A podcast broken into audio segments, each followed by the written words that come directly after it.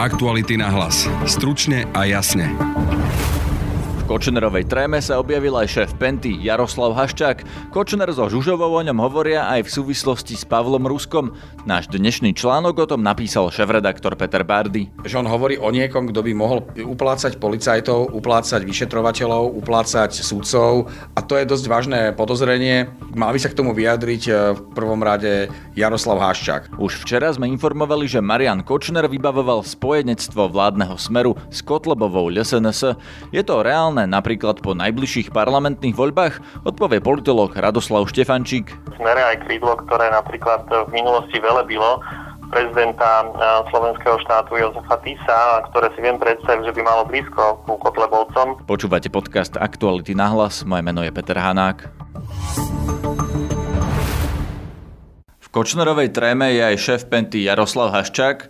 O jeho spojení s Kočnerom nám viac povie šéf-redaktor Aktualit Peter Bardy. Vítaj v štúdiu. Dobrý deň. Čo nám hovorí tréma o spojení Kočner s Haščákom? Prvom rade treba povedať, že o spojení Kočnera s Haščákom nám nemusí tréma, aspoň to, čo vieme z trémy medzi Kočnerom a Žužovou hovoriť nič, pretože prepojenie Haščák a Kočner je, je známa vec a a Jaroslav Haščák sa k nemu v podstate otvorene priznal aj v rozhovore, ktoré poskytol aktualitám v januári tohto roku.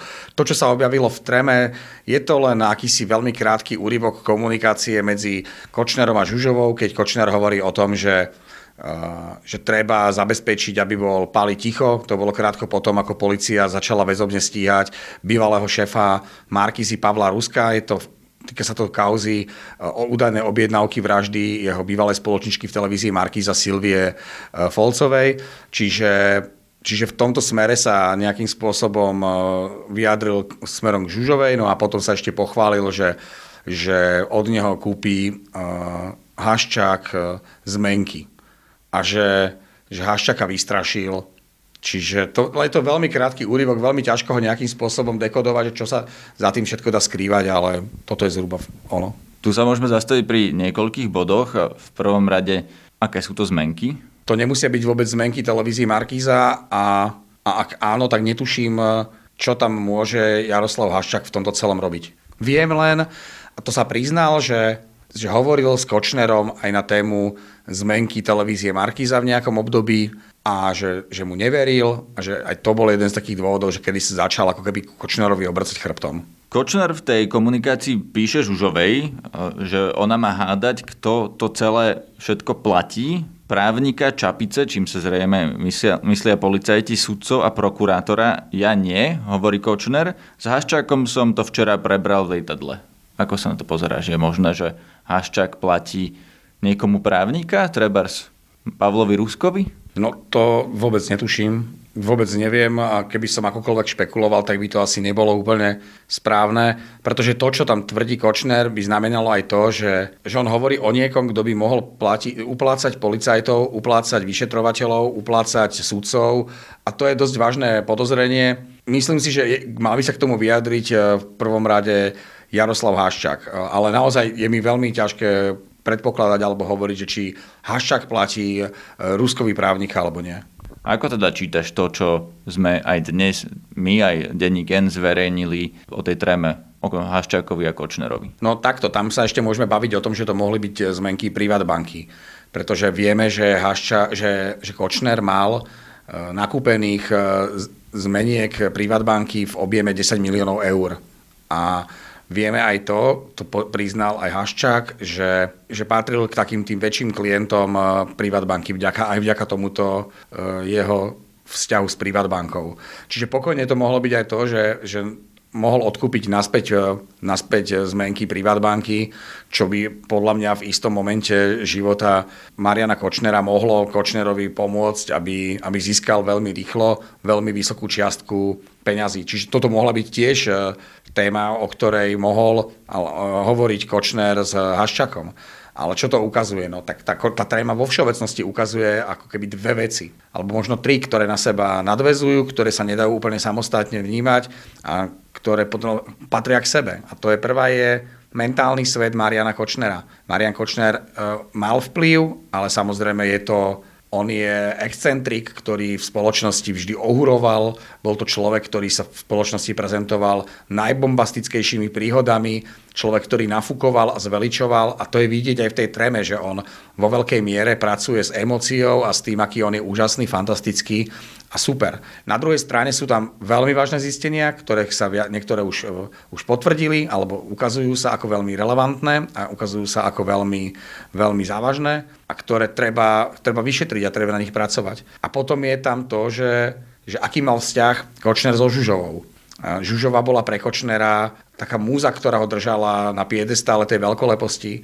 Tá celá ich komunikácia je postavená, postavená predovšetkým na obdivnom postoji Žužovej ku Kočnerovi. Ona ho má ako svojho boha, oslovuje ho rímským Ave a on jej odpoveda Ave, ave ja. Je, je to veľmi, veľmi zaujímavé až zvrátené čítanie, keď, keď človek pozerá, o čom si mohli medzi sebou písať ľudia, ktorí môžu byť e, zodpovední za vraždu mladého novinára a jeho snúbenica. Marian Kočner v tých správach písal aj to, že Pavol Rusko dostal jeho najlepšieho právnika Mareka Paru. Kočner tam tiež píše o tom, že prípad dostane nového vyšetrovateľa. Ide zrejme o prípad objednávky vraždy Silvie Folcovej, za ktorý bol vtedy Pavol Rusko zadržaný, keď si Kočner so Žovou písali tejto správy. A tam naozaj došlo k tomu, že vyšetrovateľ Lukáš Kyselica zaznamenal snahy Petra Hraška, šéfa NAKY vtedajšieho, zobrať mu ten prípad k tomu nakoniec nedošlo, lebo to Lukáš Kyselica on to zverejnil. Ako sa na to pozeráš? Myslíš, že Kočner mohol reálne ovplyvňovať to, kto bude vyšetrovať Pavla Ruska? Keď to nemohol priamo ovplyvňovať, tak sa o to aspoň mohol snažiť. My vieme o tom, že Kočner má nadštandardný vzťah s Norbertom Bederom a vieme o tom, že Norbert Beder mal veľmi, vysok, veľmi nadštandardné vzťahy s viacerými ľuďmi z vedenia policie.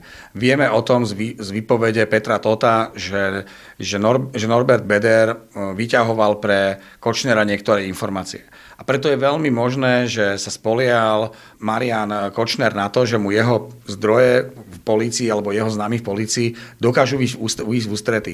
Ale o tom hovorí už aj komunikácia, ktorá sa objavila v, v januári tohto roku, mám taký pocit, alebo v marci. A tá sa, to bolo vtedy tá komunikácia medzi Kočnerom a Jaroslavom Haščákom, keď e, Kočner písal Haščákovi tú známu vetu o odbaní Čuraka, vtedy sa hovorilo, alebo vtedy už Haščák argumentoval, že malo ísť o ambíciu alebo o snahu zmeniť vyšetrovateľa e, v kauze no, objednávky vraždy Silvie Folcovej. Čiže, čiže áno, tá snaha e, Mariana Kočnera o to, aby aby mal Pavol Rusko iného vyšetrovateľa v jeho veľmi vážnej kauze, tam mohla byť a naozaj mohol sa spoliehať na svojich známych, ktorí mu to mali zabezpečiť. Takže Trema nám prakticky potvrdzuje, že o Čurákovi sa nebavili ako Janovi Kuciakovi, ale o tom vyšetrovateľovi prípadu Silvie Folcovej, kde bol obvinený Pavol Rusko? Môže to byť pravda. Ja ale nedisponujem všetkými prepismi alebo vše, celou trémou viem iba veľmi utržkovité veci, tie, ktoré zverejňujeme. Čiže naozaj mne je veľmi ťažké sa vyjadrovať k takej, takéto komplexnej alebo veľmi ťažkej otázke, pretože z toho, čo dnes vidíme, je možné povedať, že, že áno, že, že mala to byť táto téma, hej, že malo to byť naozaj že zmena vyšetrovateľa. Úprimne ja si to myslím už od, od vtedy, ako to bolo zverejnené, ako sa k tomu vyjadril Jaroslav Haščák. Je to veľmi pravdepodobné, že sa to týkalo zmeny eh, šéfa vyšetrovacieho týmu. Keby si mal zhrnúť, čo vyplýva z toho, čo sme my a Denní zverejnili dnes, o tom, akú úlohu mal, má v tréme Jaroslav Haščák, ako sa to podľa teba dá zhrnúť? Jaroslav Haščák v tej aktuálnej tréme veľmi veľkú úlohu nehrá. Skôr sa stáva terčom posmechu Mariana Kočnera, človekom, ktorý by mal financovať možno niečo snáď asi, ja, si, ja tu nebudem robiť uh, diablovho advokáta, teda nebudem si tu zastávať uh, Jaroslava Haščaka. Je XY dôvodov, prečo to neurobím, ale naozaj si nemyslím, že, že dnes z tej trémy vychádza Jaroslav Haščák nejakým extra spôsobom zašpinený.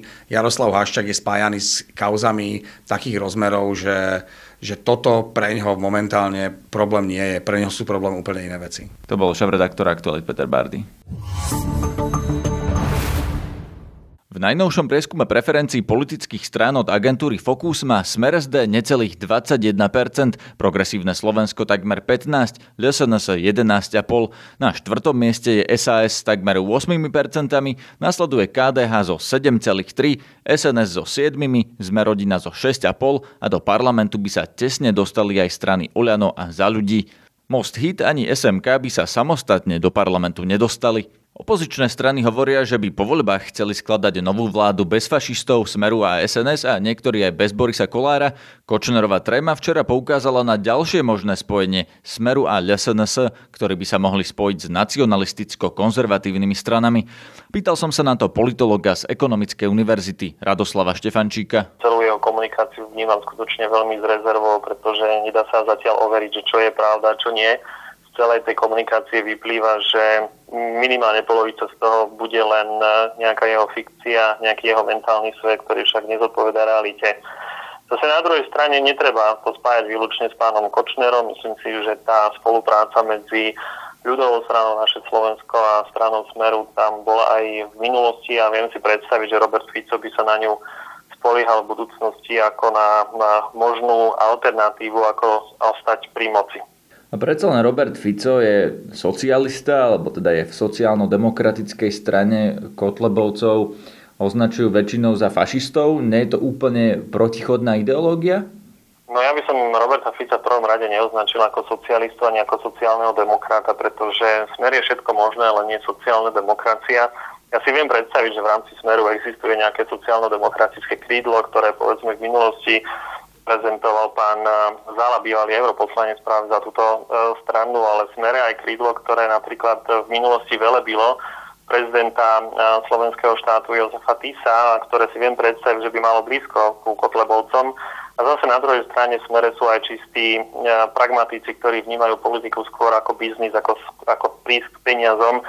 Takže e, nepovedal by som, že Robert Fico je sociálny demokrat a z tohto dôvodu nedokáže kooperovať e, s Kotlebovcami.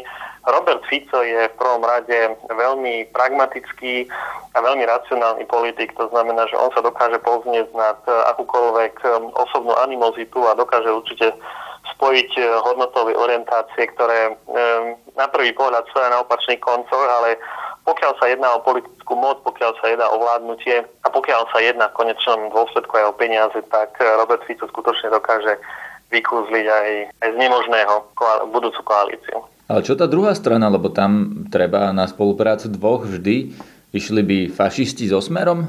Ja si nemyslím, že by Kotlebovci išli bezprostredne so smerom do jednej vládnej koalície.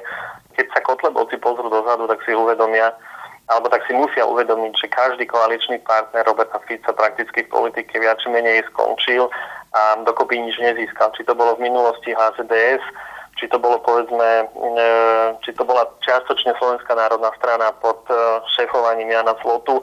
A myslím si, že ani Slovenskej národnej strane momentálne nerastú nejakú preferencia. Zase keď sa pozrieme na stranu Most, tak tá je tiež prakticky v rozklade a nehovorím povedzme o strane sieť. To znamená, že každý koaličný partner strany smer e, skončil veľmi rýchlo a neskončil pozitívne a pokiaľ by chceli Kotlebovci skončiť podobne ako sieť, ako SNS alebo ako Moz Hit, tak akože teoreticky to môžu skúsiť. Ale ja si myslím, že tá e, spolupráca medzi Smerom a SNS sa môže odvíjať skôr buď na základe nejakej tichej dohody o spolupráci, aj keď veľmi pochybujem o tom, že Robert Fico by išiel do nejakej menšinovej vlády, alebo skôr to, čo dnes prezentuje povedzme tá trojica poslancov okolo pána Marčeka, teda bývalých poslancov strany sme rodina a síce, že vystúpia e, zo strany, budú sa tváriť, že sú nezávislí, že sú mimo akéhokoľvek politického alebo stranického klubu a nakoniec e, v tých najdôležitejších veciach budú vždy hlasovať s vládnou koalíciou. Takže si viem predstaviť, že pán Kotleba alebo táto strana by mohla teoreticky po voľbách poskytnúť nejakých poslancov, ktorí by vystúpili z klubu LSNS, tvárili sa, že sú nezávislí a hlasovali by vždy e, s Ficovou novou e, vládnou koalíciou. To by ale stále nemuselo stačiť na väčšinu v parlamente, na, taký, na takú každodennú politickú prevádzku. Kto tam ešte na tej, povedzme, národno-konzervatívnej strane okrem teda SNS, ktorá je teraz už so smerom v koalícii? No pravdepodobne by potreboval ešte Maďarov, takže on musí urobiť všetko preto, aby sa jeden maďarský subjekt dostal do parlamentu. Otázne je, alebo pre neho by pravdepodobne bolo najlepšie, keby to bola koaličná strana Mozhit, pretože spolupráca s pánom Belom Bugárom je osvedčená a myslím si, že pán Fico si určite pochvaluje napriek tomu, že tam e, prirodzene vznikli nejaké konflikty, ale zase na druhej strane, ak by to bola SNK, tak netreba zabúdať, že SNK je podporovaná e, pánom Orbánom z Maďarska a myslím si, že Orbán urobí všetko preto, aby sa na Slovensku nevymenila vládna koalícia, ale aby, aby ho ostal e, pri moci jeho verný alebo dobrý kamarát Robert Fico, pretože tí ostatní by mohli skomplikovať takéto e, jednotné smerovanie V4, ktorá, ktoré existuje momentálne. Ale zase na druhej strane netreba zabúdať, že ak sa do parlamentu dostane opäť sme rodina, ona teoreticky tiež môže poskytnúť nejakých poslancov. A keď sa pozrieme na vývoj niekoľko týždňov dozadu, tak zistíme, že tam boli minimálne také dva dôležité momenty a síce hlasovanie o zastropovaní dôchodkov povedzme novelizácia e, zákona o financovaní politických strán, kedy sa na, na týchto zmenách podielali nielen poslanci vládnej koalície, ale podporili ju taktiež, alebo podporili ich taktiež poslanci práve e, LSNS a Sme rodiny. Takže si viem predstaviť, že z týchto politických strán e, by našli cestu e, k pánovi Ficovi. A zase keď sa pozrieme skutočne na tú druhú stranu, keď pán Trubán ešte mimo parlamentu e, už dopredu hovorí, že tým a s tým pánom nie, s pánom Kolárom nie, e, po prípade s tým iným nie, tak v podstate len e, otvára dvere do budúcej koalície pána Fica alebo Smeru s niekým s niekým zo súčasných opozičných politických strán. Podľa vás Robert Fico ešte naozaj má politickú budúcnosť? Nie je to len človek, ktorý dožíva vo funkcii predsedu strany a ktorý pôjde preferenčne len dole? On pôjde určite dole, ale tie preferencie sa mu nezosýpú zo dňa na deň, ale e, to je ešte dlhodobý vývoj a pokiaľ má smer momentálne približne 20% podporu v prieskumu verejnej mienky, tak si viem predstaviť, že tých 15% z tých 20 e, je práve na úkor popularity Roberta Fica Treba povedať, že Smer má stále e, tvrdé volické jadro, ktoré podporuje Roberta Fica bez ohľadu na to, čo sa v tejto krajine deje. Netreba zabúdať ani na to, že Smer má po celom Slovensku, dá sa povedať, že armádu úradníkov v rozličných štátnych úradoch, ktorí by výmenou vládnej koalície mohli prísť o svoje miesto a tým pádom by prišli, dá sa povedať, o zamestnanie. Takže v ich vitálnom záujme je voliť smer a bez ohľadu na to, kto ho vedie. Robert Fico má stále E, ťah na bránu, svedčia o tom jeho posledné tlačové výstupy a napriek tomu, že sa, to, že sa zdá, že je to zronený muž, ktorý jednoducho skončil v politike, tak si myslím, že to svoje volické jadro dokáže ešte osloviť. Zase na druhej strane žiadna iná politická strana nie je natoľko silná, aby e, sa dotiahla na smer tak, ako, ako teda momentálne ako smer sa ukazuje v prieskumu verejnej mienky. Takže predpokladáte, že Smer vyhrá aj následujúce voľby napriek tomu, že budú zrejme e, okolo výročia vraždy Jana Kuciaka aj napriek tomu, že progresívne Slovensko a spolu vyhralo tie európske. Stále si myslíte, že Smer je naozaj tá strana, ktorá ešte vyhrá ďalšie voľby a môže zostavovať vládu?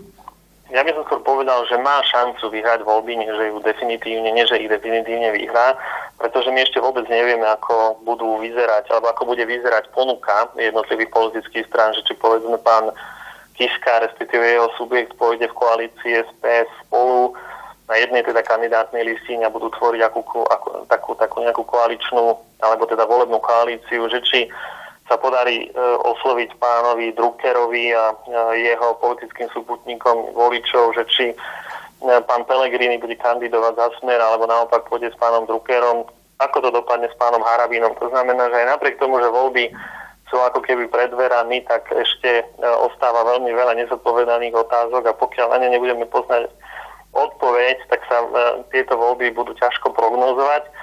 Ale za takéto situácie, aká je dnes, že e, strana za ľudí, povedzme osobitne PS spolu samostatne ako, ako dvojkoalície, dvojkoalícia bez uh, Druckera, bez Harabína, tak si viem predstaviť, že Smer ešte stále má na to, aby tie voľby vyhral.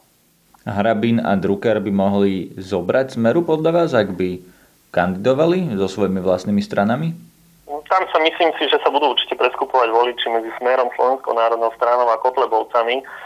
Zase e, otázne je, že e, ako to bude vyzerať zo stranou pána Druckera, aj napriek tomu, že on kritizuje smer, tak sa mi vidí, že je to ako keby taký nejaký trojský kôň, ktorý má nahradiť e, pôvodne sieť Radoslava Procházku. To znamená, že keby mal pritiahnuť tých voličov, ktorí by v živote nevolili smer ani SNS, ale zase netúžia ani po e, takých stranách, ako je, ako je Matovičovo Olano alebo niečo, niečo v podobnom duchu. Takže si viem predstaviť, že pán Drucker má záujem odoberať voličov na tej druhej strane, ale aká bude jeho politická budúcnosť po voľbách, že či e, náhodou nebude skutočne tým trojským koniem smeru, tak to ešte momentálne nevieme povedať ale viem si predstaviť, že pánovi Ficovi by bolo oveľa, oveľa príjemnejšie vládnuť eh, zo stranu pána Druckera ako, ako s Kotlebovcami. Takže si myslíte, že Drucker skončí, ak by sa teda dostal do parlamentu, v tej koalícii so Smerom, skôr ako v koalícii za PS ja si, spolu a ja, podobne? Ja, ja, si myslím, ja si myslím, že je to projekt Smeru, po prípade je to projekt ľudí, ktorí v minulosti stáli za Smerom a nejakým spôsobom sa snažia zachovať si vplyv na určité verejné financie a neverím tomu, že by oni išli do vlády s, s pánom Kiskom napokon aj pán Kiska sa vyjadril, že nemieni spolupracovať nielen s ľuďmi zo Smeru, ale ani s nikým, kto bol v minulosti v smere a nejakým spôsobom sa snaží produkovať nejaké nové politické subjekty. Myslím si, že projekt pána Druckera je určený na to, aby odlákal pravicových voličov a aby tvoril potenciálneho partnera pre budúcu vládnu koalíciu, kde by Robert Fico ešte stále zohrával dôležitú úlohu bez ohľadu na to, že či by bol premiér alebo by bol akýmsi bosom, ktorý riadi vládu niekde v úzadia. Pán Štefančík, ďakujem vám za rozhovor. Nemáte za čo. Počúvajte nás aj zajtra, nájdete nás na našej stránke Aktuality.sk lomka podcasty, na Facebooku podcasty Aktuality.sk a na Instagrame Aktuality na hlas. Zdraví vás Peter Hanák. Aktuality na hlas. Stručne a jasne.